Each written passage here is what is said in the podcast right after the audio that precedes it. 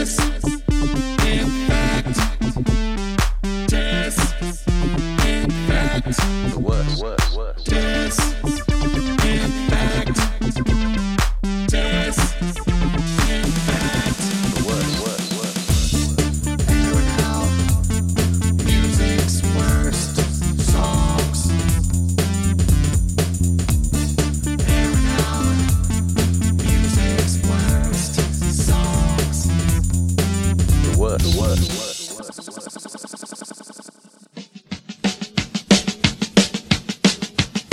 like the drum beat to Ballroom Blitz. No, I think Billy Cobham was the session musician for this uh, for this record. You're kidding, right? Yes, I'm joking. the most intricate drum beat of all time. For making your mind up. Come on, Morris, sing along. I know haven't heard this song in 40 years, and there's a reason why I haven't heard it in 40 years. Day the rap for making your mind up. Don't let your inhibition Come on, you know the bridge. take you by the hand. Pure Pure class. Let others change your mind. Key change is required for all Eurovision entries. One of the greatest pieces of music ever written. for making your mind up. Oh, and they had Jimmy Page as the session musician playing guitar on this as well. So Clearly. just the best.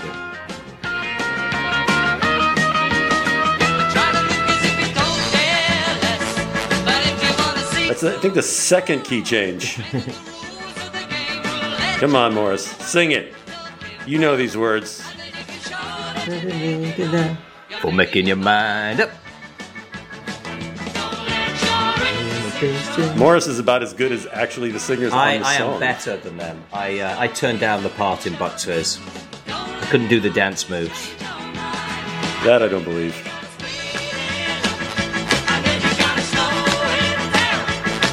Perky, right? Superb. I tell you, the standard at the Eurovision that year must have been really bad if this is the if this was the winner. Come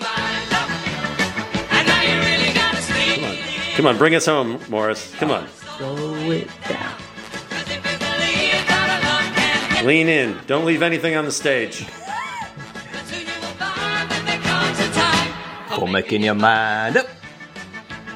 Making your mind up. For making your mind up.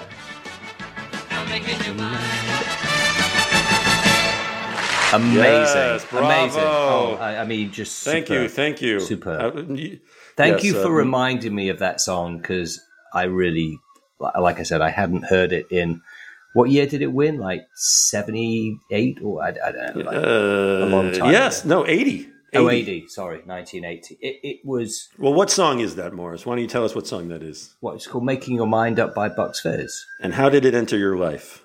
Oh, it won the Eurovision Song Contest. But before it won the Eurovision Song Contest, we had to sit through a song for Europe, which was where the um, the best of British talent would compete to compete in the Eurovision Song Contest. So if that was the winning song, you can imagine what the other material was like. So I, I don't actually Wow. remember. But yeah, so and that was the number one record. Um, little known fact about Bucks Fizz, but Mark Ronson's father was their manager. Wow. Yeah. You'd think they would have funkier beats. Mark was very, very young when that came out, so I don't think he had any part in the uh, the making of that song. But there were some uh, dance moves that came out of it, if I remember correctly. Um, You know, the Brotherhood of Man, who had won, I think, in maybe seventy eight or seventy seven, with um, Save your kisses for me. Save All Your Kisses for Me, which really, I mean, it. If we thought Make Your Mind Up was bad, Save Your Kisses for Me was even worse. So, welcome to Disinfect, where we air out music's worst songs. You might tell that we're already in process. We're airing out one of the worst songs, um, Bucks Fizz, Making Your Mind Up. And we've got that song going, not only to um, bring back primal, terrifying memories for Morris as a young child in England, um, forced to watch Eurovision. No, I, I wasn't forced to watch it. I watched it voluntarily because there was nothing else on television. Uh huh. Okay. but hmm yes, sure. I uh-huh. watched it. I volunteered. In any event, um, this is a special edition of Disinfect. Where it's a Eurovision uh, centric edition where we're going to analyze the worst Eurovision winners in the contest's history. So it it must be it must be a multi series show then because I think like, like how many editions are we doing? There's just one. what I would like you to do, Morris, is sort of, you know, if you could just tell us what Eurovision is from, you know, your traumatized perspective.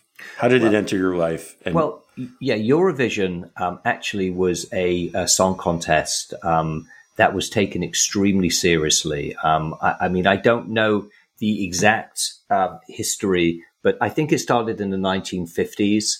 Um, and- 1956. okay, great. Um, so based the, on a Italian um, Italian festival called the San Remo Festival. got it. However, the first edition was in Switzerland, and the entire event was intended as a pan-European uh, summit for popular music in the post-war era. Right. So it was kind of bringing Europe back together again. So a, a, a way of unifying. You know, you had the the uh, European Union, um, but not all the countries who participated in the Eurovision Song Contest were members of the European Union. So this was just another way of bringing them in. And then you had sort of outliers as well. Um, Turkey would be involved, and Israel would be involved as, well. Both of those. Basically, if you could afford to host the Eurovision Right. event, then you suddenly were somehow uh, part of the European Union you for know, that. I don't think one anyone night. could really afford it back then, um, uh, to be honest with you, except for Switzerland, and that's why they did the first one.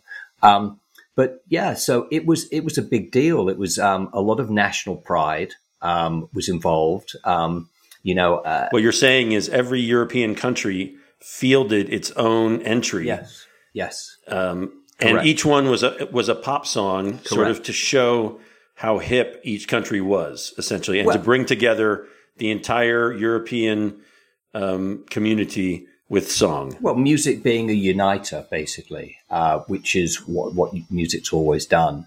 And um, this event would happen where everybody would come and you would have uh, each, in, the countries would be the judges and they would vote on it. So it was something that you had the judges from each country and they would vote on the best song. So you would have in each country beforehand the preliminary rounds to find the actual winner and then that winner would then enter into the song contest, and you would So, get it's, so it's like the world. It's like the World Cup. it's the World Cup of music, Um, uh, and you would get some. Except for none of the teams are good. well, this is this is not actually true because you did get um, well-known artists um, entering it. Uh, for example, Cliff Richard. When when Cliff Richard entered it in I think '73 with "Power to All My Friends," he was already like been a superstar in England for at least over a decade. Uh, Lulu was already famous. Uh, Sandie Shaw, who I think was the first British winner with Puppet on a String, 1967, she was an up and coming pop star. Um, Dana, who um, had, uh, I think it was All Kinds of Everything, 1970. This is all from memory, by the way, guys. I am just remembering this from my traumatized youth. Um, she was not as well known. Um, and then, of course, the, the biggest, I'd say the most famous artist to win the Eurovision Song Contest was ABBA. Um, and I think they were already known in Sweden when they won. We'd never heard of them. 1973? 1974. Four, 1974 they won. And Yeah, so, just, so Eurovision brought ABBA to the world, Yeah. essentially. But then Yeah. what was funny was ABBA won and it propelled them to superstardom, and still nobody outside of Europe had ever heard of Eurovision. It's, it was like it was like a one-time event, like a volcano erupting. And unfortunately, with the success of ABBA, uh, I think the following year, uh, or maybe the year after, Holland entered their version of ABBA, um, and they won with the song "Ding Dang Dong." When was the first time that Eurovision entered your life as a sentient being? Sandie Shaw, Puppet on a String, 1967. Although I don't remember her winning it, but um, the song was played constantly on the radio for a good few years after that because that was the winner. That was the one that had won for us. So it was it was a big deal, and of course, every Eurovision Song Contest I saw um, when I started watching it would mention it. Um, and also, um, just as a side note, my dad actually worked with Sandie Shaw's then husband, so so that's how I knew about her as well. And that she wore no shoes. That that was it. So we played a little Bucks Fizz, and when that came out, you know, how cool was Bucks Fizz in the, you know, if you were like a really discerning music listener, did, what did Bucks Fizz mean to you? Well, I think you've got to know what a Bucks Fizz is. Bucks Fizz is the name of a drink, which is the the the, the drink that sort of like um, Sh- Sharon's order when they go to a club. You know, have a Bucks Fizz, please. You know, so it's like champagne and orange juice. Or, I, don't, I don't know, but the the type of drink it was kind of is is a good analogy. Epitomize to what kind of song it was? apt- epitomizes the song and the group. And at that time, there were there were a lot of those types of groups. There was a band called Dollar, um, Right. which were a, a, a male and female duo. Um, you know, but this sort of chirpy Perky. band. I mean, I'm I'm, pr- I'm pretty sure Bucks Fizz won one of the sort of entertainment shows that we used to have uh, in England, uh, like something like um, uh, You're a Star or Opportunity Knocks.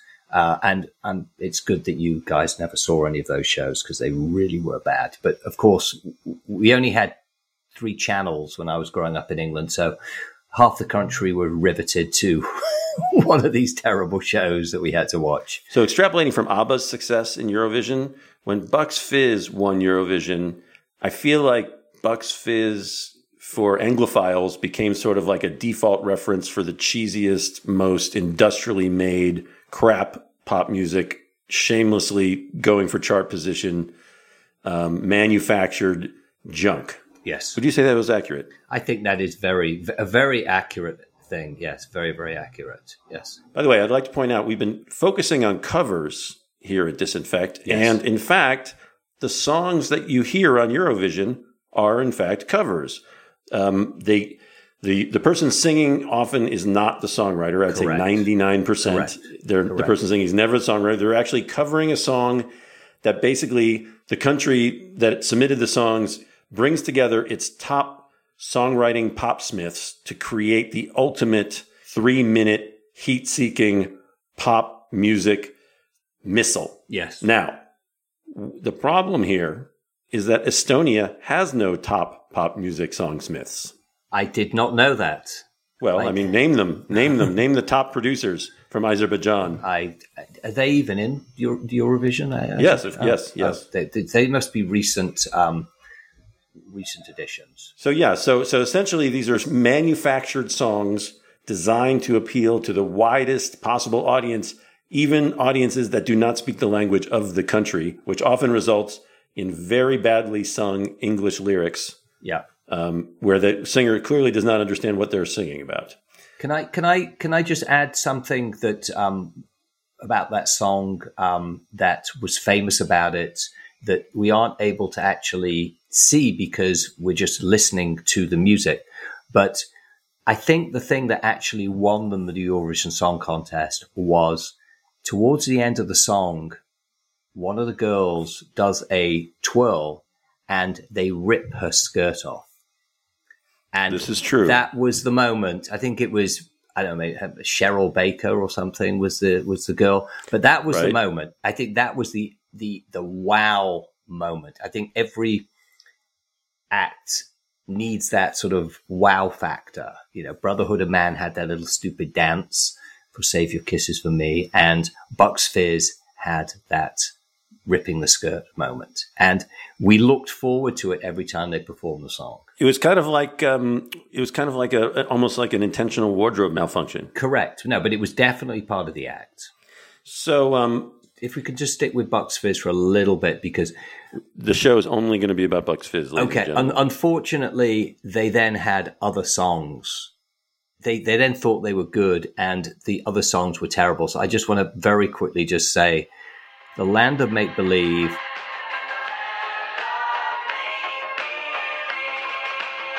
And the camera never lies were just even worse than Make Your Mind Up. Bucks Fizz greatest hits. it was hit. in it was in the glove compartment of every Opel in England. Cortina, Ford Cortina. Yes, With the- exactly. with the, In a- fuzzy by, on cassette with the furry dice. Yes. Yes. If you wanted to alienate your date, you put in the Bucks Fizz cassette in your Cortina. Pure class. Um, so yeah. So how has how has Eurovision evolved? It- You know, how has it has it become great? You know, how have we seen it? How have we seen Eurovision evolve Well, since I- those heady days? Well, I think it's expanded the countries that that uh, participate in it. Um, uh, so you have, as you were saying, Azerbaijan. I, I did not know. I haven't watched Eurovision for many, many years, um, I, which is okay for me. I mean, my life has gone on, and I've lived a, a fruitful and good life without it being a part of it. So, um, but it's definitely expanded, and you know, I thought that the the movie um, on Netflix with Will Ferrell, which I thought was superb. I, I absolutely loved it. So, so what Morris is referring to is there's there's actually a movie called Eurovision on Netflix, starring Will Ferrell Yeah. and Rachel McAdams, and um, it's it's a story of of Iceland trying to lose um, the Eurovision contest because they can't afford to host it. They, so they find the absolute worst act they can find, which turns out to actually win, of course, which is actually based on a little bit of Eurovision history that we get into in the main episode.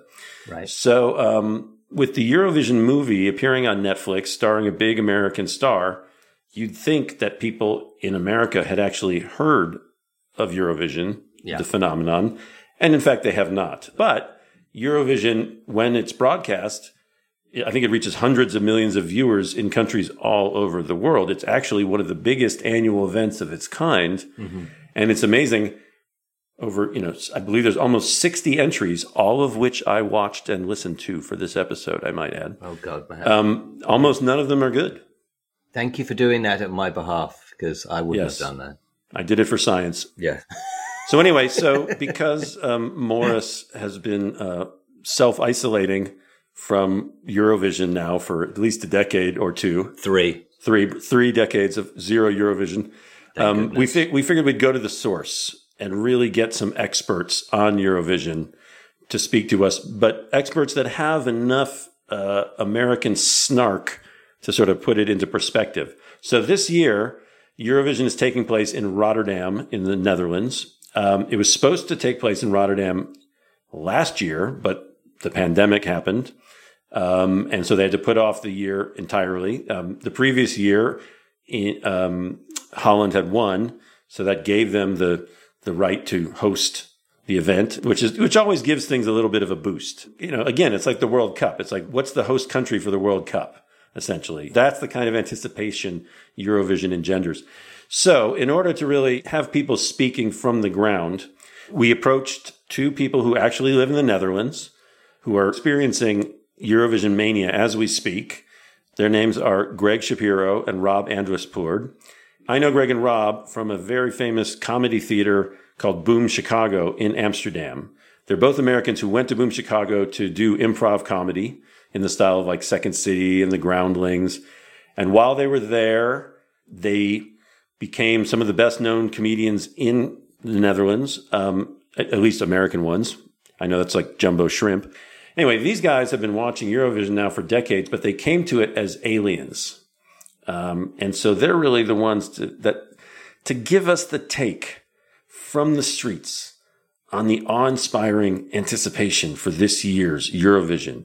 And they put it into perspective as only snarky Americans can. So without further ado, Disinfect, goes, to Eurovision. Eurovision, to Eurovision, to Eurovision. Oh, we're here with Disinfect. A lot of people don't know that Disinfect actually has a chapter in the Netherlands. And now you are being exposed to the wing of Disinfect that lives in Amsterdam, Holland.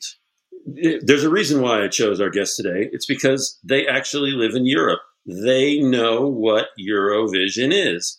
However, they are also American, which means they are not blinded by the geopolitical morass and fromage and ethnic instruments that often accompany Eurovision entries. So, uh, without further ado, I'd like to introduce our guests today.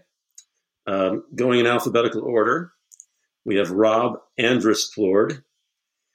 Um, Rob, say, say, hello, Rob. Hello, Matt Deal. It's a pleasure to be here. Yes, um, it's it's an honor just being nominated. Yes, I do. I do let guests talk occasionally. Uh, Rob Andrusplord has been a supporter of Disinfect since the beginning. He's actually one of those guys. Like if you if you have a podcast, you needle your friends to listen to your podcast. And Rob is actually one of the friends that actually listens. I've been a purveyor of all podcasts since way back in the early 2000s, and most podcasts come and go, but it feels like Disinfect, it, it's got some gravitas. It's got a foundation. It's got you as an Uber fan and academic of music. So, uh, uh with your partner uh, in the Disinfect, I choose you. Well, thank you, Rob. So, giving a little background on Rob. Um, Rob is a comedian originally from Boston, Massachusetts. He moved to Amsterdam, Holland, the Netherlands, many decades ago to perform with a theater company called Boom Chicago, where he was a mentor and performed with Seth Meyers, Jordan Peele, Jason Sudeikis, lots of other famous people. But he's here today because he truly understands music. He's had a long running show called Legends of Rob, which, if he wasn't such a narcissist, he would call Legends of Rock, where he actually discusses musical history while making you laugh. Uh, thank you, Rob, for coming and being on Disinfect. It's nice to be here, Matt. Um, did I leave anything out in your illustrious biography? Um, it, oh, yes, I did. Oh, I did.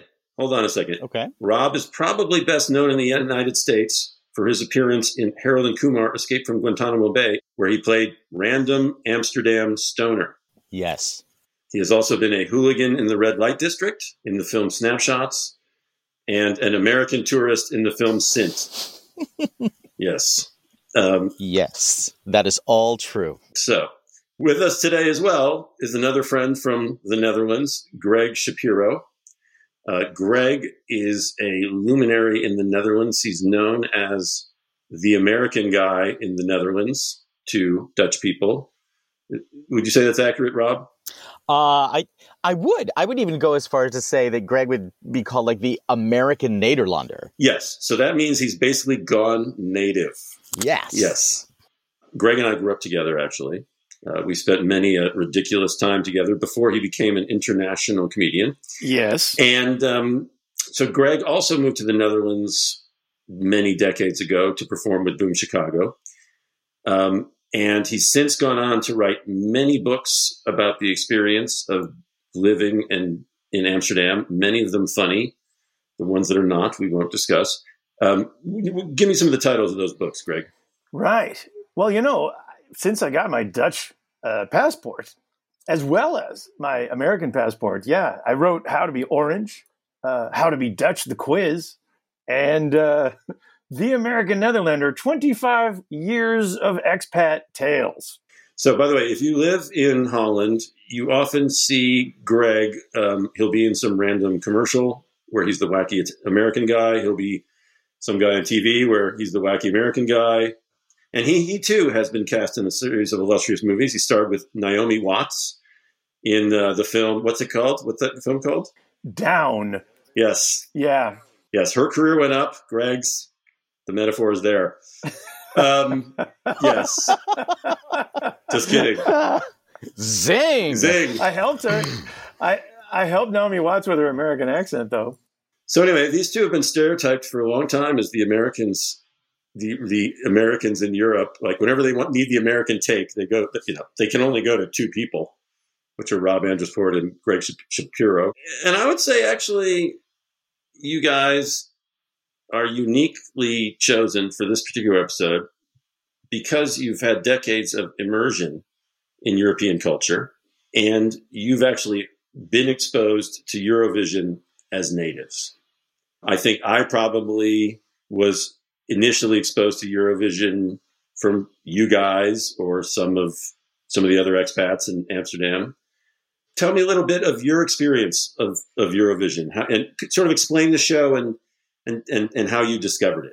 When I first moved to the Netherlands in Europe in 1996, I about two months into us arriving uh, in about uh, April and May, there was a contest that we saw on television called the Eurovision Song Contest.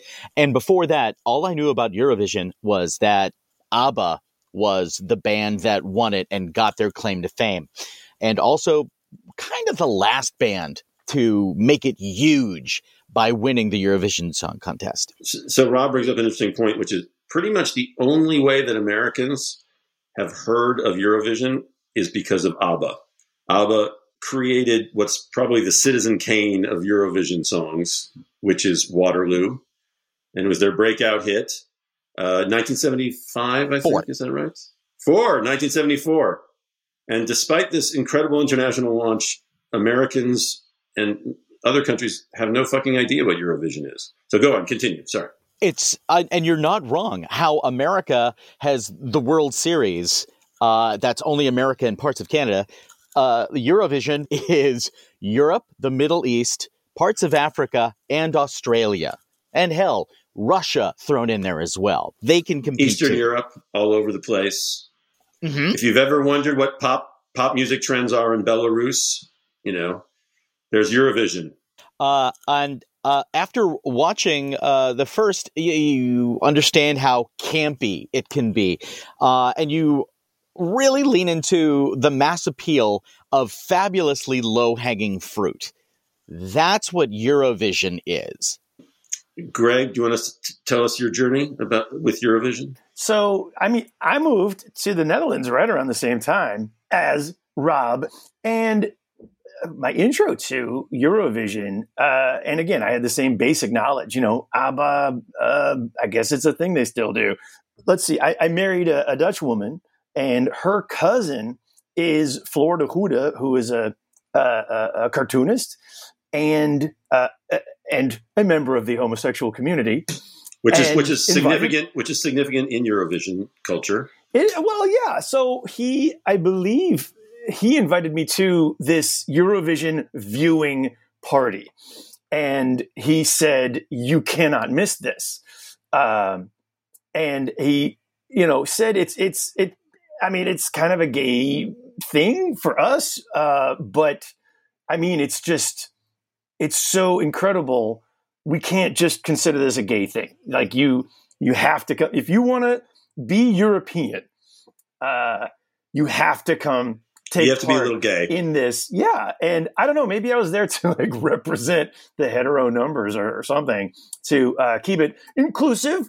Um, but, um, but indeed, uh, the, that was the sort of uh, context. Like Rob used the term camp, um, and and and and th- they they were Dutch, but they were not watching the Dutch broadcast. They were watching Graham Norton on BBC, Commenting. who's the most most catty comment Yes. um, th- that is Eurovision to me, not just you know the campy costumes and the uh, sappy uh, songs, but the, cr- the just scathing commentary from ironic Irishman. uh, going back to what Greg was saying uh, uh, about opening up the community of viewers in uh, the Eurovision uh, community, you don't have to be uh, flamboyantly homosexual to enjoy Eurovision, but you can pretend to be for the contest. Camp is universal if you let it. It's it's absolutely and positively supporting ideas, and that's one criteria amongst many that I look for in a good performance at Eurovision. Camp is up there.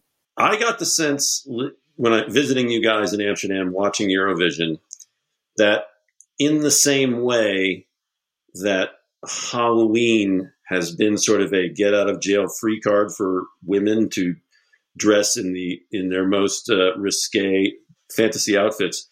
I think Eurovision sort of opens the door for everybody to be a little bit gay when they're watching it and embrace kitsch and embrace their, you know, it, it's it's a it's a time for acceptance and flamboyance, except when it's not about acceptance and flamboyance. About the uh, cultural significance, you know, it's true. I was introduced to Eurovision as a, a, a gay thing, and then let's expand this for everybody. Um, I think it has become that actually, and there's even a film now on Netflix or whatever with Will Ferrell and Rachel McAdams. Uh, it's just called Eurovision, I think. Yeah, And yeah, yeah. Have you seen it? I have. It's so It's a masterpiece. enjoyable. But I mean, if you follow those main characters, and this is you know Americans who are you know uh, trying to understand this phenomenon of Eurovision, I assume not just the characters, but like the actual screenwriters and producers. Um, they uh, there's a certain like there, there's that flamboyant, there's the gay culture kind of element, but I think the main characters are very much just letting out their inner nerd. Uh, Yes.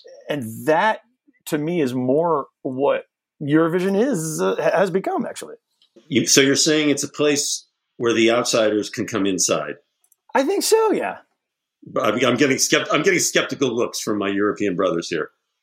Uh, I wouldn't uh, disagree with you, Matt. I would absolutely agree with you. In in past years, transsexuals have won uh, Eurovision from uh, Israel with Dana International, uh, with uh, uh, uh, Diva, the song that won from Israel, and then Conchita Wurst from Austria, Austria. won. Yes, Austria, easily the friendliest country to gays in the world. Not. Uh, exactly, and yet she won. By the way, Conchita Wurst, what was her song? Was um, Rise like a phoenix. what's the Conchita? Rise like a phoenix. Rise Like the Phoenix. Conchita Wurst's performance of Rise Like the Phoenix is maybe one of the greatest performances of anything ever in history. Okay, we're here to sort of talk about the worst Eurovision winners, but Conchita Wurst is not the worst. Unfortunately, unfortunately, uh, comedians here are like, dude, don't go there. Um, no, but it really was kind of moving to see a uh, a trans person with a beard singing uh, a 2019 version of "I Will Survive," invested with emotion and and um, passion and personal experience. and original. Yeah, there was a, a kind of a knockoff version of that same concept uh, oof, a couple years later from, I believe, uh, France, and it just died. It just didn't work. There's No. only one Conchita Wurst. Yeah. If you're going to be the best, be Conchita Wurst. But, You know, this is why they're comedians and I'm the podcast oh, but um, Dan Stevens in the movie Eurovision, uh, oh my God, as the Russian character, just nailed it. I think he deserved an Academy Award for that. I mean, it's one of the greatest performances ever. no, no, what do you mean? I, I like women. It's hard to make a comedy about Eurovision because the the original shit is just so funny. The thin line of satire, it's already there. So the, the movie Eurovision is a masterpiece, but from a comedic standpoint, making something funny that's already funny, Yeah, you're absolutely right. Uh, Matt Deal, we had to make fun of Donald Trump, you know, for for four years for an international audience. They got it, and not like in America where it was like, "Please stop," but in America, in Europe, it was like, "Oh my God, can you believe this guy?" Uh, and at some point, you know, I would do the voice, okay, and you know, people would say like, "Oh my God, how did you think of that crazy joke?" And I would say, "I." I I'm just reading the words. just it's read just the the, words. transcription. Just the transcript with the voice, and and then you know you don't want to do too much. So, wait, so we're, we, we've been we've been in a lot of places with Eurovision right now. What are some other key things about Eurovision that someone in the United States would not understand? Uh, I was talking briefly about the geopolitical uh, aspect, you know, and there are countries that have uh, not competed before. Uh, so when I started getting into uh, Eurovision, that was right around the time of you know mid '90s. that was the time of uh, their uh, pretty big civil war on the continent in Yugoslavia. And just in preparing for this podcast, I went back through the Wikipedia, some of the history, and I think it was like 1989 that Yugoslavia won Eurovision with a completely forgettable number called Rock Me Baby.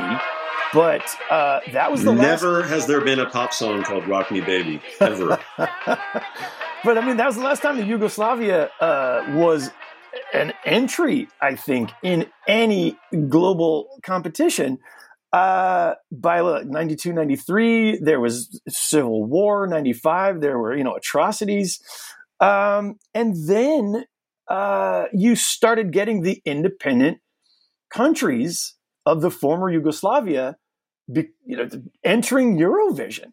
And I think what was it like 2006 or seven that Serbia won? That you know was a moment, really, not politically necessarily, you know, but, but like culturally. Holy moly!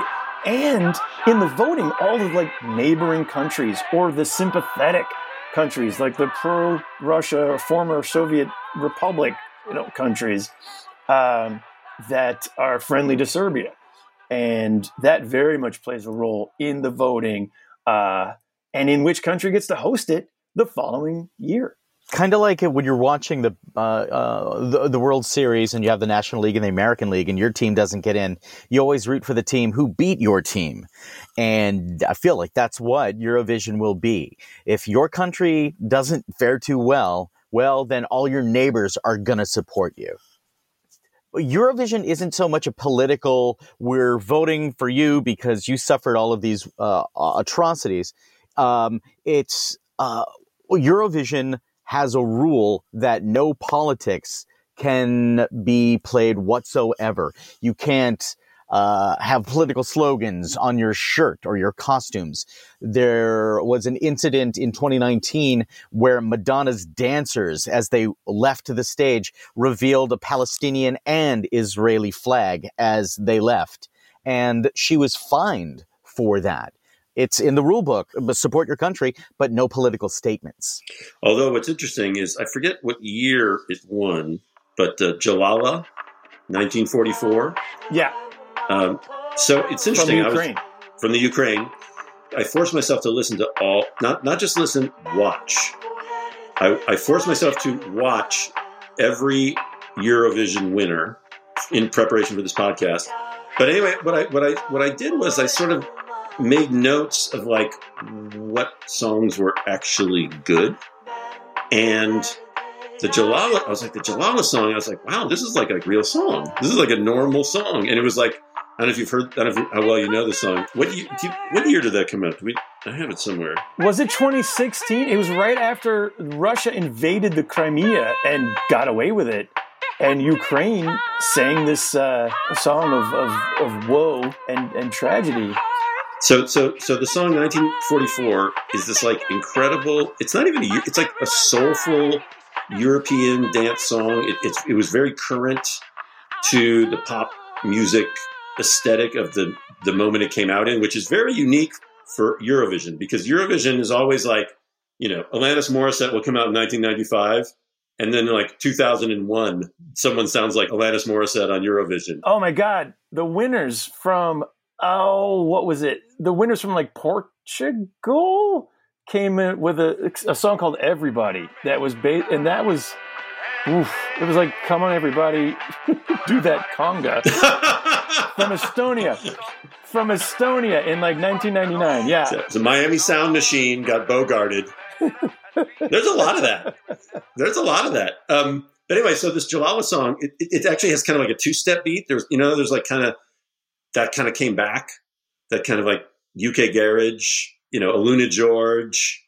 You know, there's this kind of it was a very O Karan song. And then what is it about? It is about the uh, oppression of the Crimean uh, Tartar uh, population and oppression, and how that oppression began and continues on, and we must never forget. So that is a light, non-political Eurovision song that created. Do you know what it is? It's it's pure nationalism. it's victimhood. I mean, if Slobodan Milosevic was trotting out this same song, everybody would say, "He cut it out, not cool." But since Ukraine was clearly the victim at that point, um, you know, in 2008 when Russia invaded Georgia, I believe Georgia uh, came out with a song. It didn't win, but I think their entry for Eurovision that year was "We don't want to put in." We don't want to put in. we don't want to put in. Wow. Uh, and I think that song got cut because it was a little too on the nose. yeah, and in 2008, Russia definitely won. Yeah. So, but they had to give one to Russia so that they didn't like have an international incident. We were asked to come up with our favorite, uh, uh, worst uh, Eurovision songs, and uh, the one I picked was the winner of 2008, and it was the Russian uh, uh, submission uh, from a gentleman by the Dima. Yes, Dima Bilan, uh, with a song called "Believe." It's a typical Eurovision style song, but he makes the key mistake of taking it too seriously. Like there's a couple of criteria with every Eurovision song that you got to abide by. And if you go over the recipe just a little, it's just going to lose it, at least for me. Now, Russia won that year. And, you know, this is not the first election Russia rigged. Uh, it, it started even way back then, I would say. So having a political statement, you can possibly get away with it if you do it really subtly, but there is no outright political activism allowed to be demonstrated while the show is going on. Just like on Saturday Night Live, Lorne frowns on improvisation. Uh, Eurovision frowns on activism, political activism of any kind. But then it's covertly done all over the place. Uh, covertly, if you can get away with it, uh, good for you. Uh, Madonna did not. Also, her performance awful before we hear Dima Bilan's masterpiece of Eurovision from fromage, I don't know what the Russian word for cheese is. I think we have to point out, Rob brought up some very good points, which are there are some rules to Eurovision. They're broken a lot, but there are some rules, which are song must be three minutes long. You have to be, I think, 16 years old to compete. And the reason that is, is there was a 13 year old, Sandra Kim from France. Oh, yeah. And, and it's literally like, it's like she blows Whitney Houston out of the water. It is one of the greatest performances I've ever seen. Um, but she's like 13 and she's, you know, and she, I mean, yeah. So they changed that. And yeah, no political anything. oh, well. Um, and I guess those are the rules. Uh, and they try to violate them in every way possible. What are you going to say, Rob? Sorry. I was just going to tack on my criteria for a good Eurovision song, which in, includes, you know, a full balance of energy, spectacle, camp, and vocal ability, which is not really an issue. So, I mean, singing capability is kind of last. Language skill, not really important. I mean, there there was a a contestant that yodeled. You know, you can yodel if you want to. So, there are criteria that uh, are make or break deal breakers for me, being how much energy you bring, your spectacle behind you, the amount of camp that you have, if you can sing, and uh, your language skill. You know, hats off to you if you're trying to do it in a language that's not yours, also known as English. Yes, the, the abuses of English in Eurovision are amazing. And also the shoehorning of awkward languages into popular culture formats that don't take them. Yes. Disturbing. Um, by the way, I, we, I want to get into Dima's performance of Believe right away. However, what I recommend for the faithful listeners of Disinfect, if you want to get the most out of this episode, I recommend you pause, watch the video of the performance on YouTube, and then come back and listen to our analysis. Because I think, to Rob's point, Eurovision is as visual as it is oral. So um, let's listen to Dima Bilan, Believe.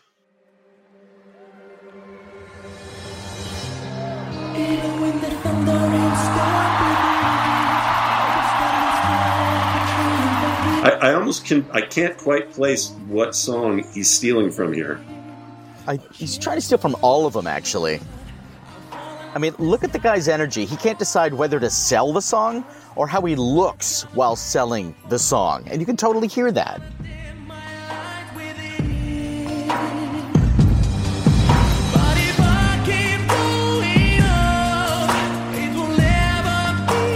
Kind of a sub Backstreet Boys underfed Bieber vibe. Yeah, back when the boy bands went solo. I'm thinking to the again geopolitics.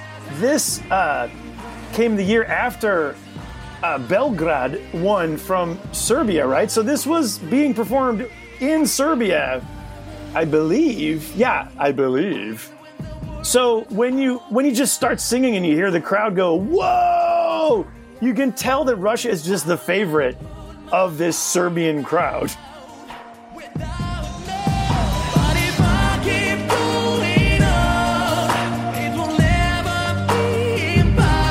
Yeah, the spectacle here, for if you're listening and you can't see this, what you've got are three white guys wearing white shirts who have a huge stage fit for like Rammstein, but instead it's all wasted on two backup singers, unlit in the shadows, and three guys in white button-down untucked shirts. These untucked shirts. By the way, Rob is Rob is is actually missing something key, which is which is important to the Russian national identity. One of the three performers on stage is a ice is a ice dancer. He's not an ice dancer. He is a Russian he's ice Olympic dancing. gold medalist and three-time world champion in figure skating, Evgeni Plushenko. And the guy playing The violin, violin? Edvin Marton, he is a he is a violinist to the skating world. That's no lie. That's his title. Violinist to the skating world. And a thing about this this is that it was well documented that Marton played a real Stradivarius on stage. That was the draw. Fancy product placement. A real Stradivarius with an additional draw of the spectacle. It's like, we're serious here. This is a real instrument. I mean, the show is mostly lip sync, so this gesture of this antique violin is pretty basic. It's like, ladies and gentlemen, for your entertainment, Celine Dion featuring James Cameron's Oscar. Ugh.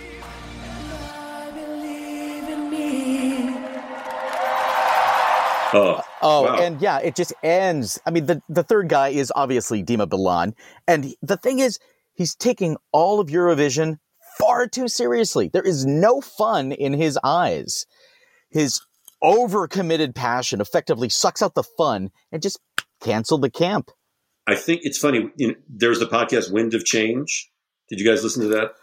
Uh, the Scorpions one? So, so essentially, there's a podcast called Wind of Change that explores the notion that the Scorpion song "Wind of Change" was actually created by the CIA to foment pro-democracy in previously non-democratic states, most of which were part of the United USSR. And it goes very in depth trying to prove that the CIA actually created the song Wind of Change to bring down the Berlin Wall. And the funny thing about Believe by Dima Bilan is it's it sort of tries to be like Wind of Change, this sort of like anthem of unity for, you know, if we all just believe we can be together as this great, you know, world. And it's coming from Russia, which of course is like, you know, shattering and dividing and conquering nations, pitting people against each other.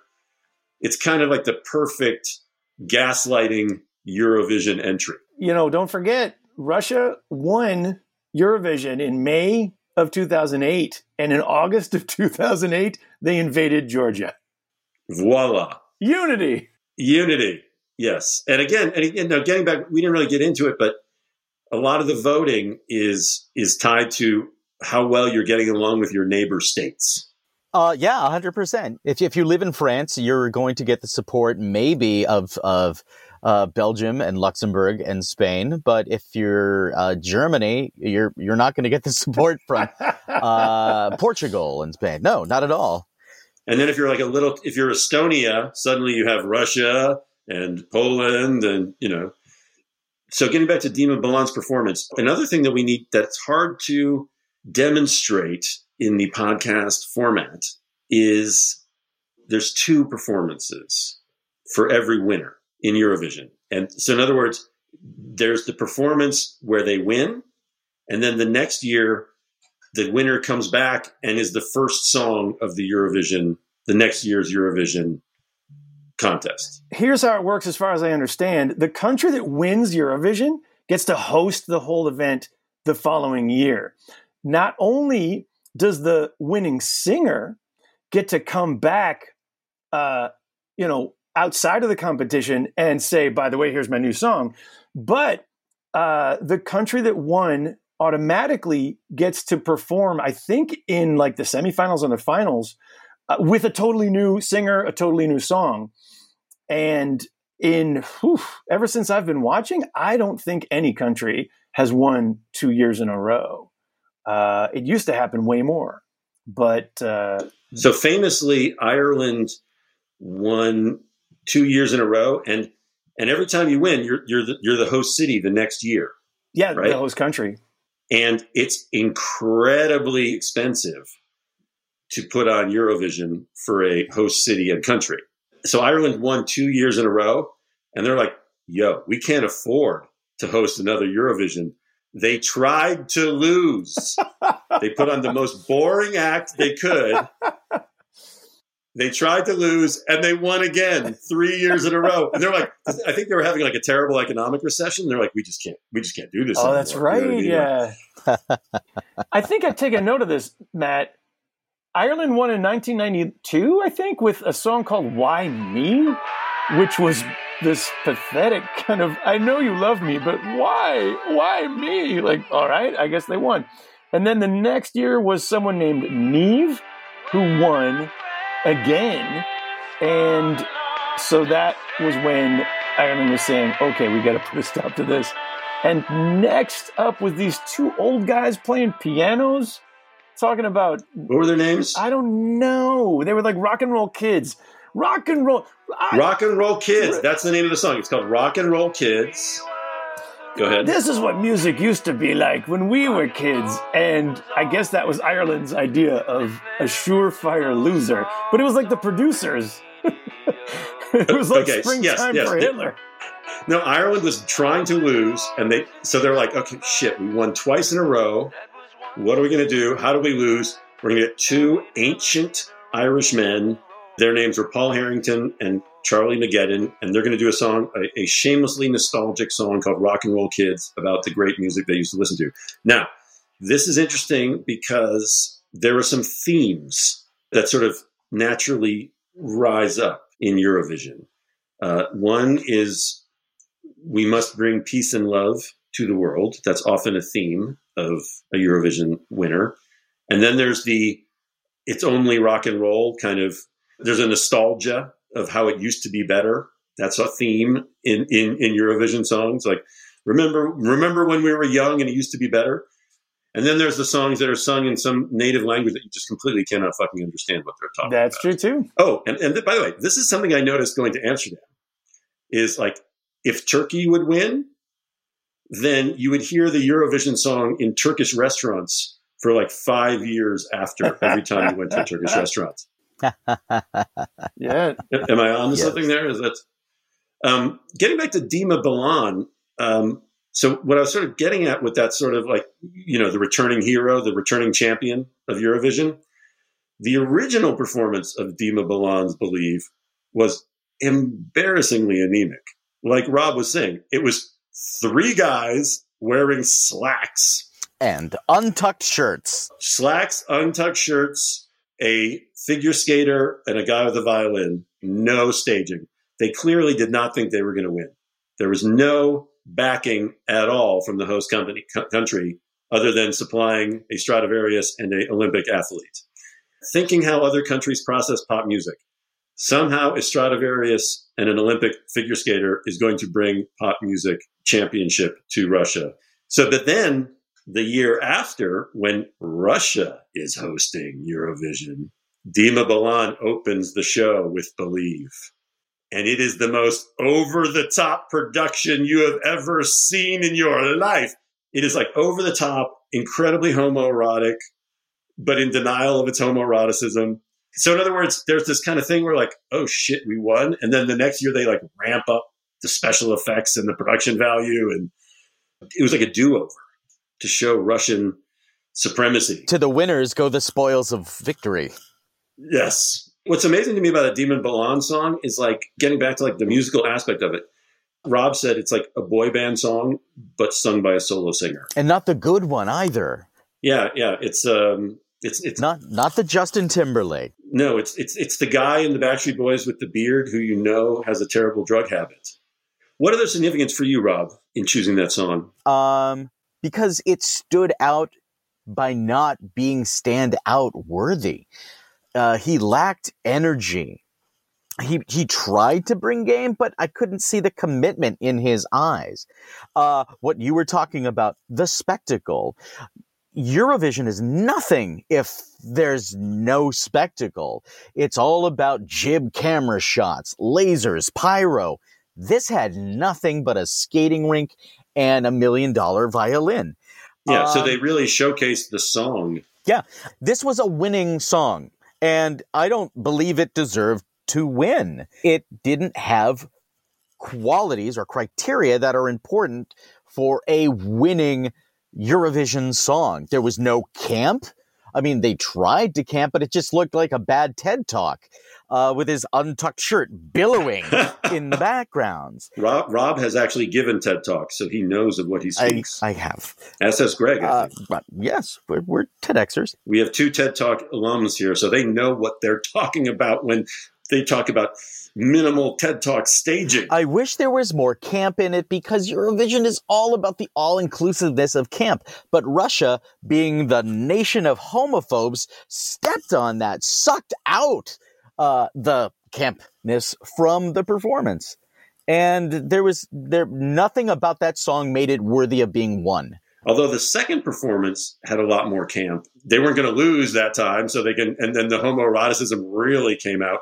By the way, what's amazing about that second performance of Dima Bilan's "Believe" the next year, Greg was talking about like Graham Norton's running commentary, and what's amazing is in the intro of the song, Dima Bilan keeps smashing through walls. He's running, and he smashes through one wall, and then he smashes through another wall, and then he smashes through another wall, and then another wall, and then suddenly there are dancing girls everywhere and very handsome men touching their chests.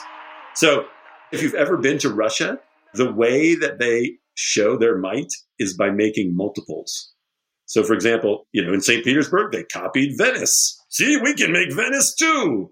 And then uh, when I was in Moscow, there were two copies of the Empire State Building.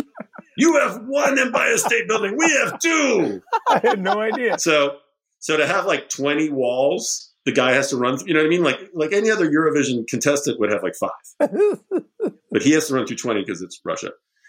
It, it, it was the foundation for, for the Eurovision movie for Dan Andrews' character. It's like, the guy who's clearly gay, who's not, I mean, by the way, I have no idea if Dima Bilan is gay. I don't want to, you know, I'm not trying to, you know, get him killed in his mother country. But it was so homoerotic. It was, it was not, it was not having a dialogue with its homoerotic Aspect. But the do-over mm-hmm. aspect, it refused to own it. Yeah, it was not owning the homoeroticism that is inherent in Eurovision. It's celebrated it was repressed. And then, and then again, it was also the very bland, like peace and love, we will all be one nation kind of terrible songwriting.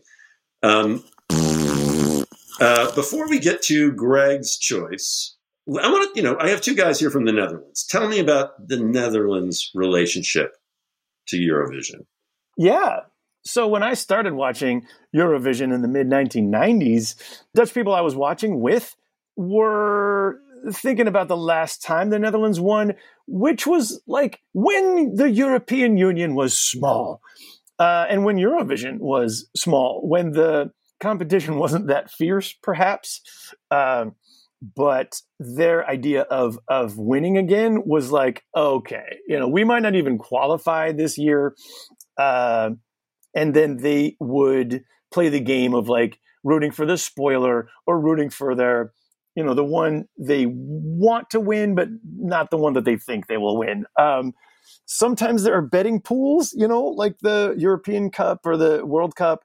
Um, but yeah, mostly, uh, certainly in the, in 2019, when it came down to the Netherlands versus Sweden, everyone in the Netherlands was like, if it's Eurovision and you're up against Sweden, do not bet against Sweden.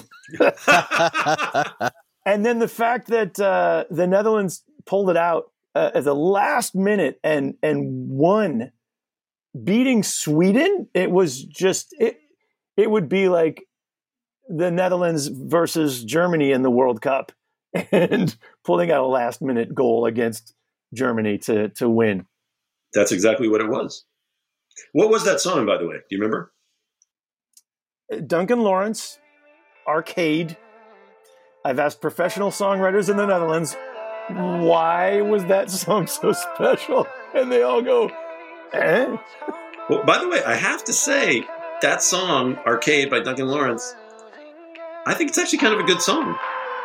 It's a good song, and the production values were deliberately stripped down. There's one guy and a piano and some lighting effects. Uh, and in that sense, it, that that also qualifies for Eurovision. If you're deliberately stripped down and you're like, I have a song, this is the song, listen to the song, uh, then yeah, that that can work. I believe Sweden's production that year was an American um, transplant in Sweden who was had a gospel background and they had a whole big production and everything. And it was a good song. It was technically proficient, but again, yeah. Um, was it the most Eurovision of songs? Maybe not.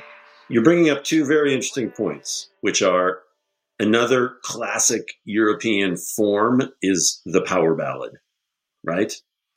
I mean, if we're going to break down what are the forms of, of Eurovision, there's the absolutely shameless folk ballad done in the style of the country's ancestors, right?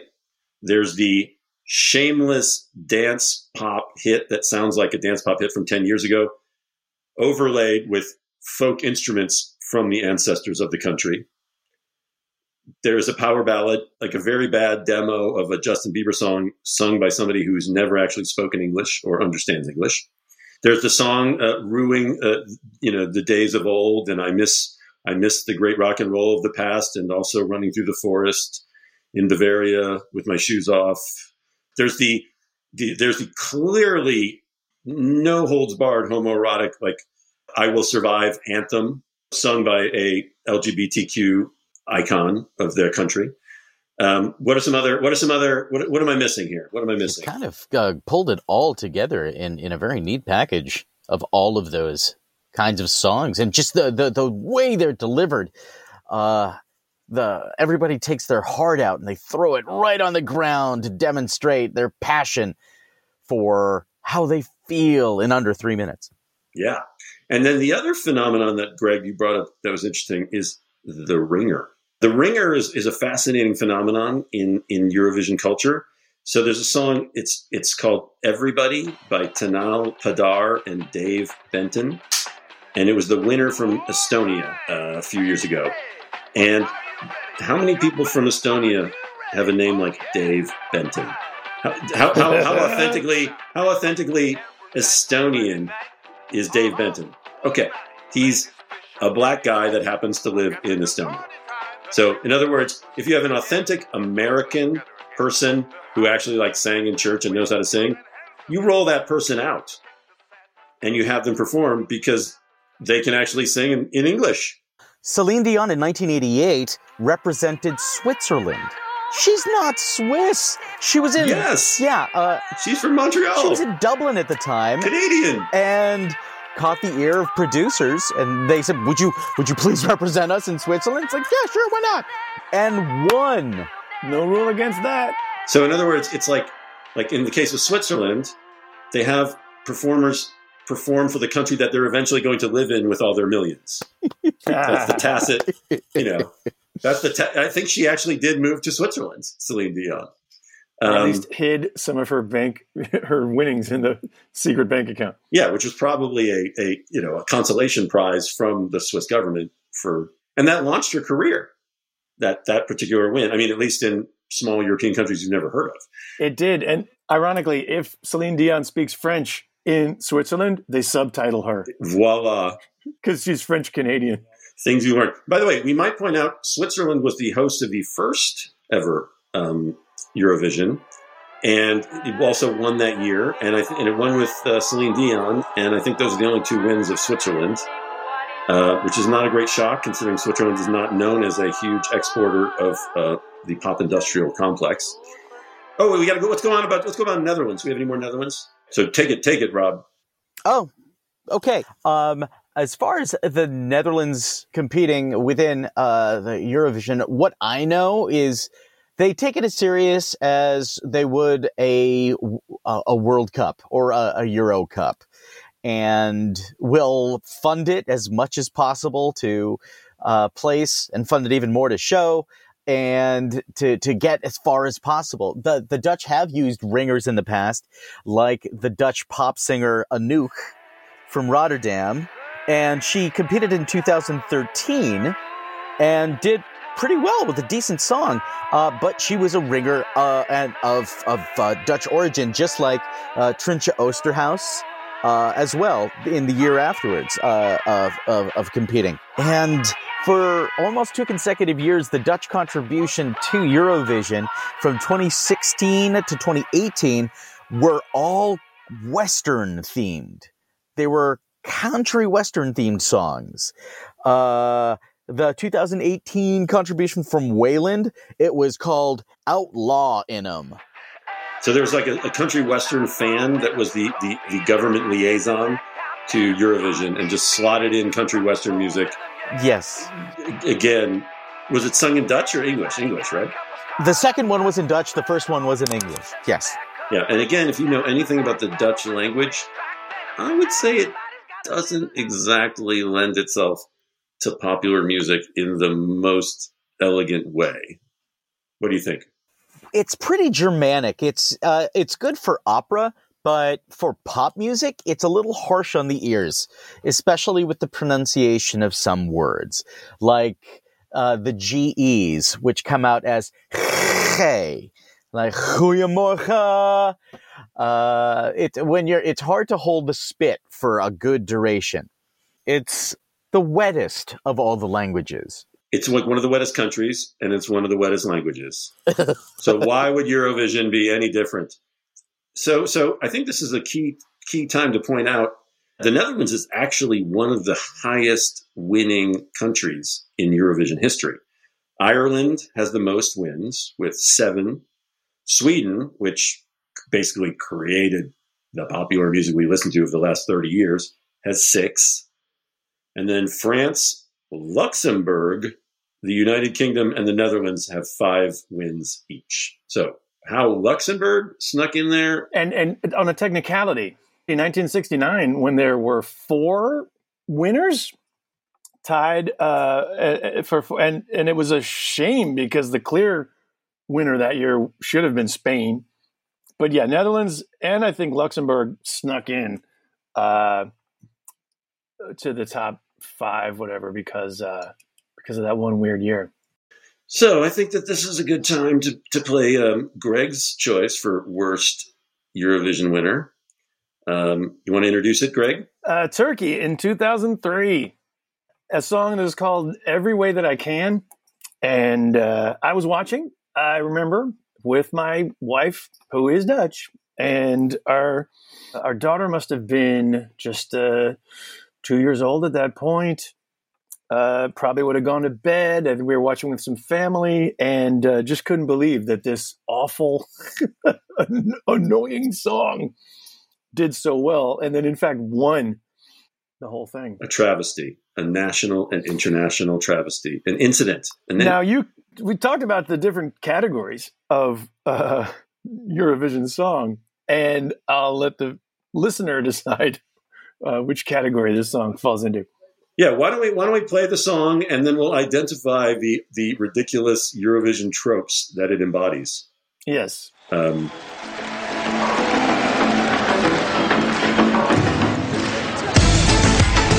so there we have the uh, the faux ethnic dance music.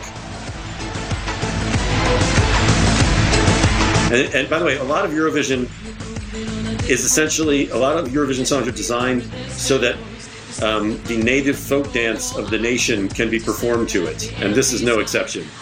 In the background, they're doing that. Meanwhile, she is singing in English.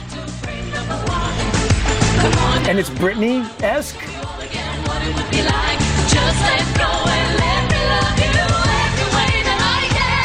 Another trope is there are certain performers that just provide a template. Fake Shakira is like the default.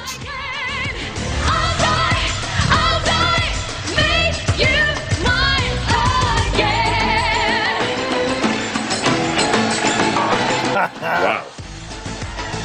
So there's a dance So this- break. So this is again very fake Shakira, right? Yes. And then the lyrics, uh, at some point, it's, you know, there, there are songs about female empowerment. There are songs about uh, empowerment of any kind of minority. Uh, th- this song is very much not that. No. She's to win back this master of the patriarchy every way that she can to throw herself at his feet. And the way that she says, I'll, I'll try, I'll die, I'll cry to make you love me again. And, uh, yeah. Oh, I it's think a what's rap interesting- section. Oh yeah, there's a rap. Little Kim is Little bit not running scared. Oh, yeah. Nothing in the world that could stop me, no sir. Nothing in the world that could stop me, no sir. That's right. Repeat the same Zigga, phrase ten zigga, times. uh, yeah. Also, oh, the break. Every Eurodance song has this. So there's also an give you interesting all thing. my love affair. I'll give you all I'll- my love affair is the line. And I think I think another interesting thing is you have very talented singers that don't know what they're singing. So their emphasis, they'll do like a crazy like Whitney Houston, like you know, and it's on the completely wrong line, the wrong song, Yeah. the wrong syllable. Yeah. Um, so so tell me about that. What what what what just epitomizes Eurovision mediocrity there? Uh, you know, you mentioned the ringer as a category, and you'd think that there's a, I think there's a fake ringer on that song. I think there's someone who's like, oh, yes, I have been a songwriter for Britney and Shakira and, and for Spice Girls. And, uh, and they were like, oh, yes, yes, tell us the secrets of the best song. Uh, and it's, uh, just It's like every every Kind of ingredient a- in one. yeah, uh, and and and yet it, it is none of them in the end. Um, and a little bit of like folk ballad, ethnic, uh, and you know dancing in the background as well. So this is the classic example of a Eurovision entry that all of the you know cognoscenti of Eurovision look at and they say, "Try again next year." Thanks for playing. Good of you to show up. At you know, this is an entry level But then it won. entry, and then it won, and that should not have happened. Um, again, the triumph of mediocrity and bad English speaking um, is a killer combination. And, and, and, again- Well, you know that that's where we're biased. and what's funny, We're native English speakers. well, I mean, we're not we're not trying to do Der Kommissar. I mean, you know, you, you don't see like you don't see like American pop singers being like, you know, to really break, I'm going to sing in German. You know, I think we're really going to smash it. You know, so it's it's always the English. And again, I think that that's sort of those. I mean, I almost want the winner to be in the native language. You know what I mean? yeah, France will do that. Spain, Portugal, yeah, You know, it's a little and win. And, and and the reason that is is again another sort of Eurovision trope is like you're like a lot of the winners, a lot of the songs in Eurovision are like this kind of alternate dimension version of a pop song you might have heard in America Right. five or ten years ago. Yeah, yeah. And it's been sort of like in Eastern European labs, they try to recreate the pop music DNA.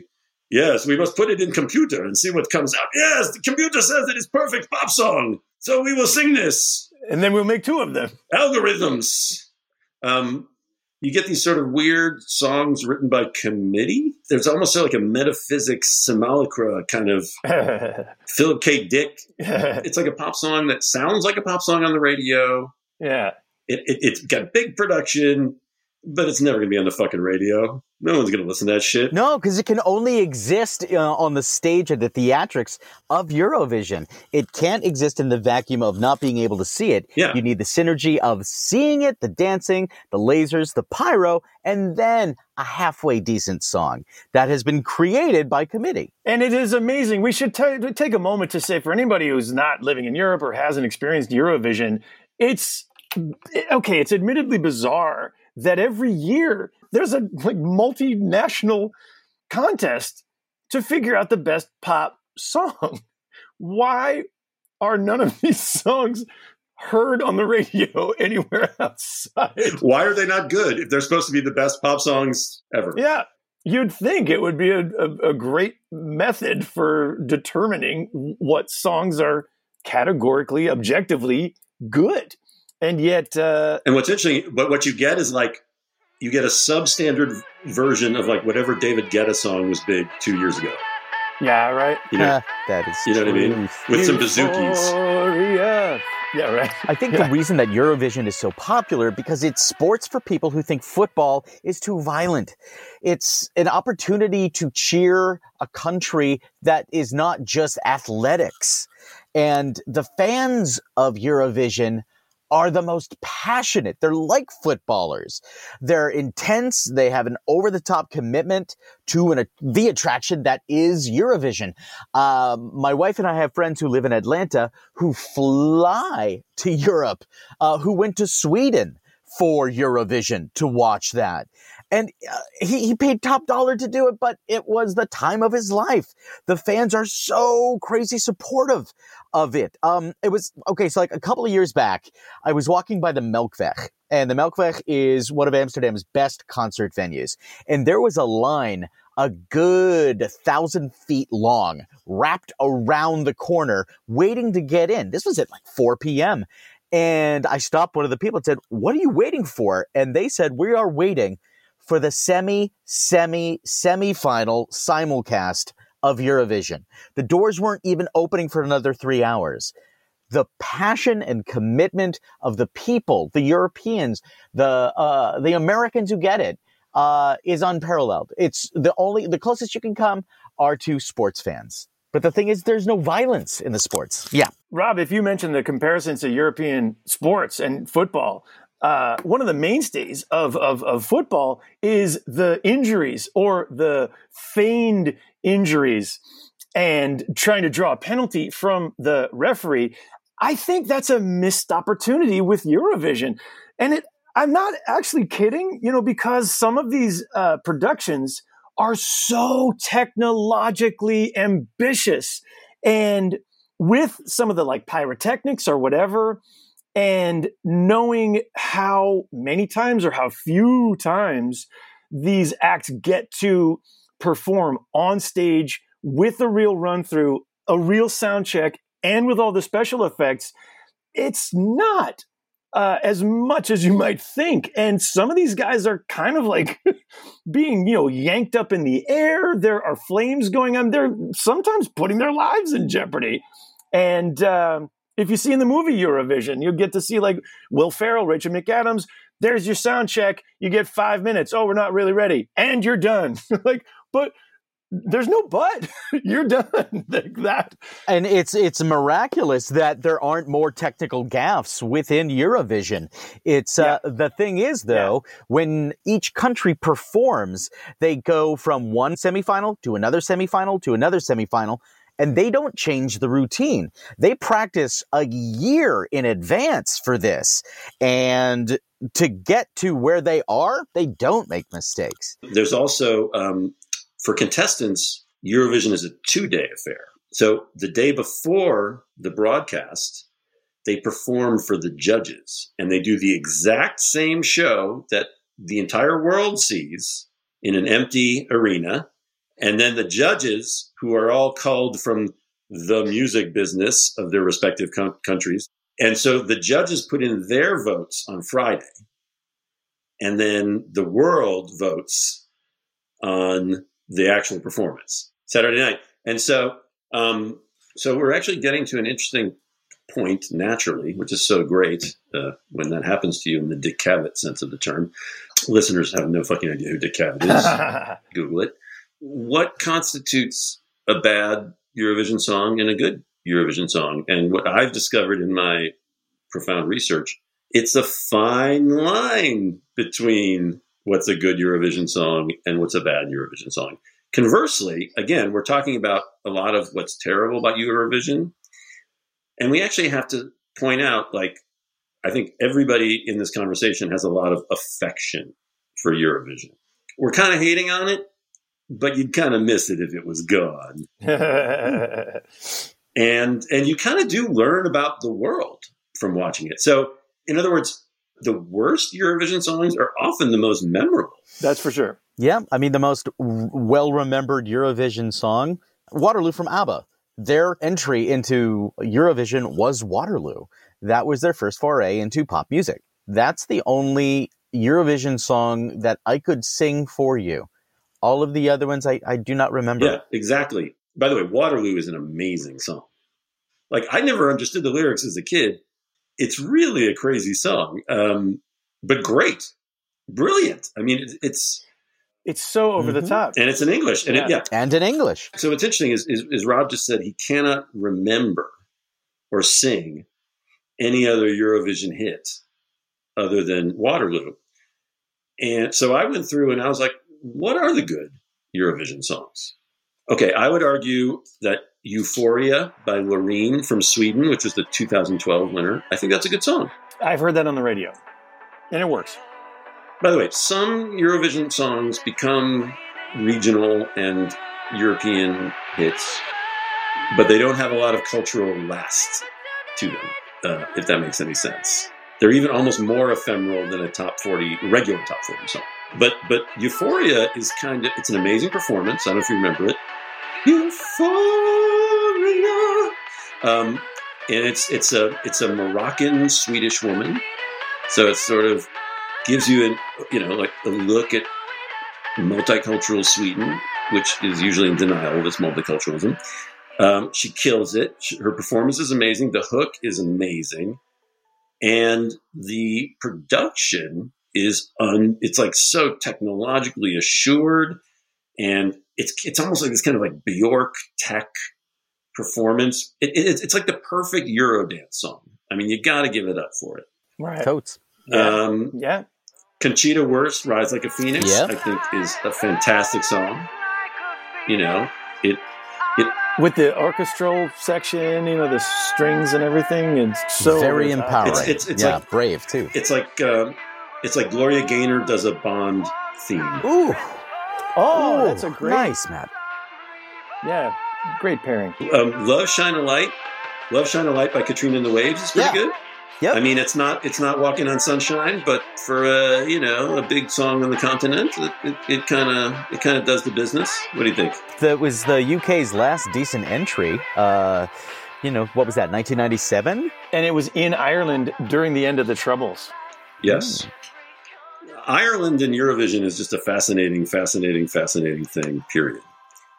Um, speaking of Ireland, another great one. I mean, this one is incredible. Um, I don't know how to pronounce this name. Oh boy. Um, well, it's the song is "In Your Eyes." It was the winner in 1993. Niamh. Okay, so it was Niamh Kavanagh.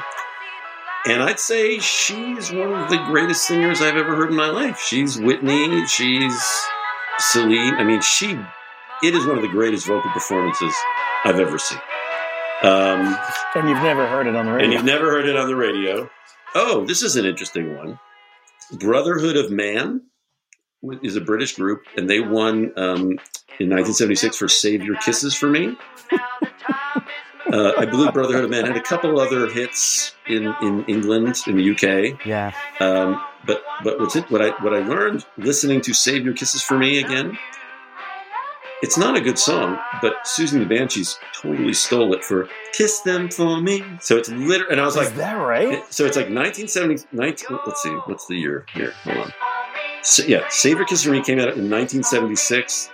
Siouxsie, Siouxsie, Bye bye, baby. Bye bye. Siouxsie definitely heard it and bogarted it 10 years later or whatever because Kiss Them For Me came out. Uh, Take Me To Your Heaven by Charlotte Nilsson is a pretty good Waterloo homage. It's not bad. Um, Sweden. I think Arcade by Duncan Lawrence, your Netherlands homie. It's kind of like a really good Maroon 5 song. You know what I mean? It lodges in the brain. Oh yeah. You know, it's like Yeah. it's like a payphone. You know what I mean? It's like arcade, payphone, payphone, arcade. You know, what's what's an what's an archaic weird thing from our past that we can reference that doesn't really exist anymore? Um, Heroes by Mon is a pretty good David Guetta ripoff. I love that song. Yeah, I think it's good. Matt Deal, can I take a moment? I I, uh, I just realized you asked about voting earlier and Yeah. about the announcement of the the, the the scoring. For years and years, Eurovision was only the country by country jury, Right. like music professionals or industry professionals. Uh, and only recently they added a, a a public voting line into the winning calculations. Uh, you know, with the prevalence of Blank's Got Talent or The X Factor or whatever, and you know, phone in now for your favorite uh, entry. You know, the lines are closing, and in the case of uh, the Netherlands in 2019, Sweden was the winner up until the public vote was factored in, and then the result did flip. The drama continues. it's Eurovision. It's all about the drama. Oh yeah. So I think now we should segue to sort of my choice for worst Eurovision song, which is also probably my favorite Eurovision song. So I I yep, know exactly I've seen where these guys going. live. They bring it. oh my god. Okay. So um 2006 the, the Finnish rock group Lordi, spelled L O R D I, performed their song Rock and Roll Hallelujah. yeah. I cannot stress enough. If you were going to pause the podcast and watch the video of the performance, this is the one to do it. This is the groundbreaker. This, to me, there's no way you can say it's a good song. Technically, it's a bad song, but it may be one of the greatest songs ever recorded and maybe one of the greatest performances ever recorded. So I guess without further ado, let's let's let's let's let's kick it to Hard Rock Hallelujah by Lordi. Hard rock. Sing along, everybody. Hard Rock. Hallelujah. So it's the it's the it's the it's like the um, the Muppets uh, animal voice. The saints are crippled on this sinners' night. Lost are the lambs with no guiding. It's like Rob Zombie. Thunder, the rock's about to Yeah, with a slight uh, Finnish accent, or not so slight. with a Nordic tint. lightning with power and might. Striking down the problem. It's it's also kind of reminds me of like uh, like Wasp, fuck like a beast with with no sex.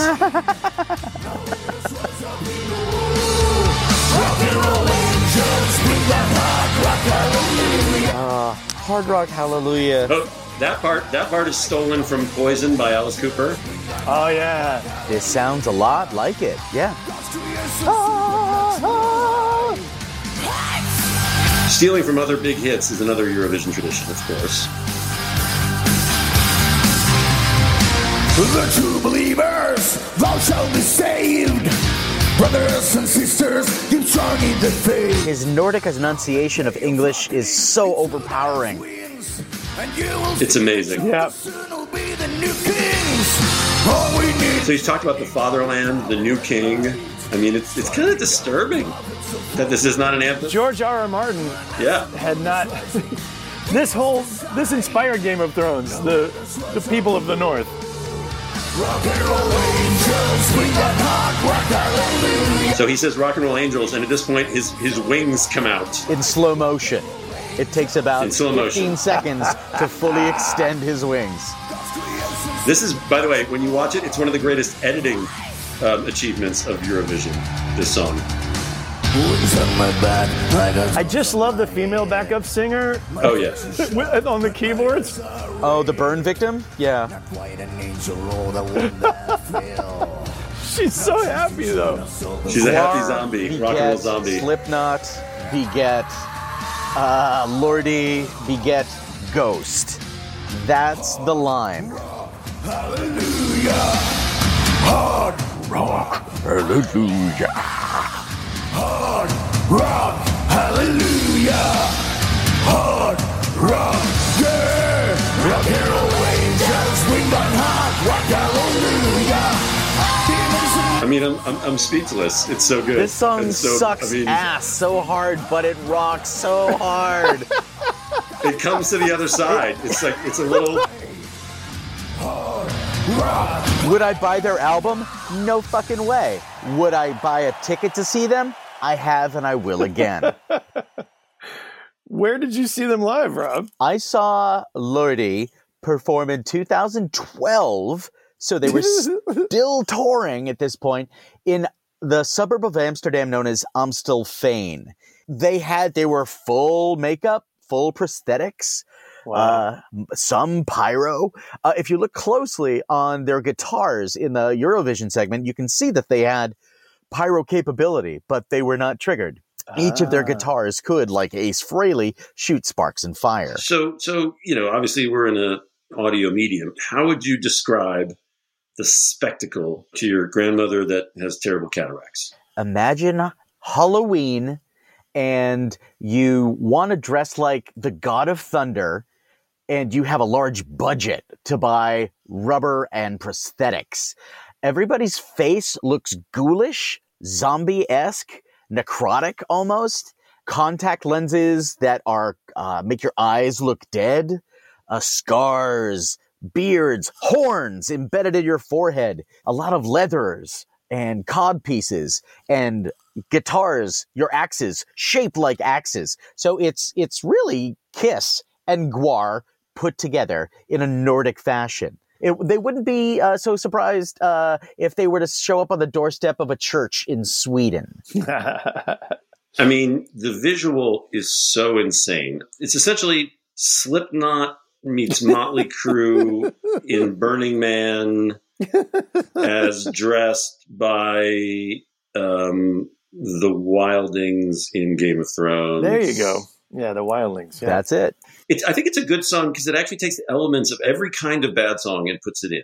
It's like hair metal, Bon Jovi, Skid Row, Yep. uh, Wasp, um, GWAR.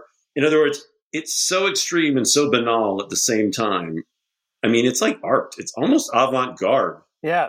It was avant garde because it was such a departure from every other pop song Yeah. Eurovision hosted. This was the first metal song that achieved this status of Eurovision winner. Now, other competitors now, they're not uh, going in the vein of heavy metal. They're they're going more towards uh, Nine Inch Nails, gothic emo, a little darker, not as operatic uh, in its expanse. So we should probably end up here. You know, we end usually by sort of talking about the critical take on on the subject. And so I found this from the Independent. Eurovision can can also be viewed as a kind of cultural history of our evolving and sometimes dubious musical tastes. If you thought Brexit was a disaster, let this be your, reminder that European votes have been throwing up some very questionable results for more than half a century. What do you say? I gotta say, you know, there is a, a place for quinoa and there's a place for red vines. Eurovision is the red vines. But before we end, before we end, the first post-pandemic, they canceled Eurovision last year. What's the vibe on the streets of Amsterdam for Eurovision 2021? Uh, tickets are hard to come by to get to the Ahoy in Rotterdam where it's being held. Uh, they have not released how many people will be actually uh, uh, in attendance just yet. People are excited. It's a little muted because of the pandemic, but it's it's a, it's a bright ray of sunshine in an otherwise crappy uh 2020-21. You can't keep a good country down. So who is the who is the contestant? Do you know? Do you know who the the, the Dutch contestant is, or has that been a closely held secret? It's the same guy who was uh, singing the song for the Netherlands uh, last year, 2020, and he had an entry uh, which he then scrapped to write a new entry for th- this second time around Eurovision 2021. Jeangu Macrooy? Sorry, I'm going to look up his name right now because I can't say it properly if I'm not careful. Uh, he's part. He's representing the Surinamese culture, uh, former colonial, you know, Surinamese culture in the Netherlands. His name is uh, Django Macrooy. His entry for this year, the new song that he wrote, you know, for for this uh, 2021 Eurovision, uh, is I think even more um callback phrase of uh, "you know broko me," which is more like Surinamese uh, patois, uh, which yeah is from like the slave times. You will not break me, uh, and it's I think it's playing up you know the sentiment of uh, uh, Black Lives Matter of uh, you know that is very much you know I think there's still protests going on uh, in Rotterdam. So yeah, I think there, there there's some buzz for sure. Holland is a very multicultural country, and it has its own sort of currents in that area that it needs to face. It is facing. It doesn't have a choice but to face, and so I think that's kind of interesting. That that you know, I mean, I think that's a, that's that. It's a, in other words, it shows that that that Eurovision is a way to sort of take the temperature kind of stuff. You know, that cultural, what's happening in the culture. So, on that note, um, I think we should end. But in 2021, Eurovision will rise like a phoenix. That's true. Okay, good night. Thank you. Thank you, Matt. Thank you, Matt.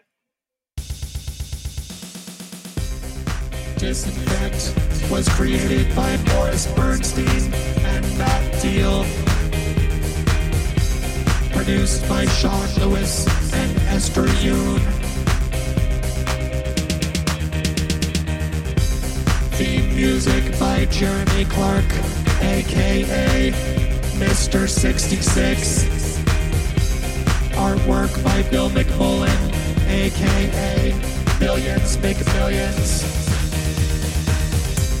If you want to tell us how much you love or hate, disinfect, or wish to purchase an extremely overpriced commemorative mug, oven mitt, or t-shirt, please find us on Facebook, Instagram, Twitter, and disinfectpodcast.com.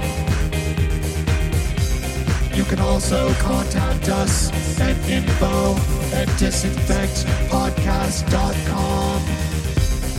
Please like, subscribe, donate, all that shit.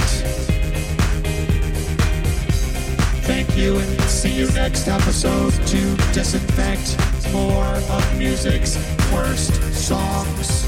Wherever fine podcasts are shilled. Copyright Giant Step 2020 and whatever other necessary boilerplate legal mumbo jumbo blah blah blah you hear at the end of your favorite podcasts.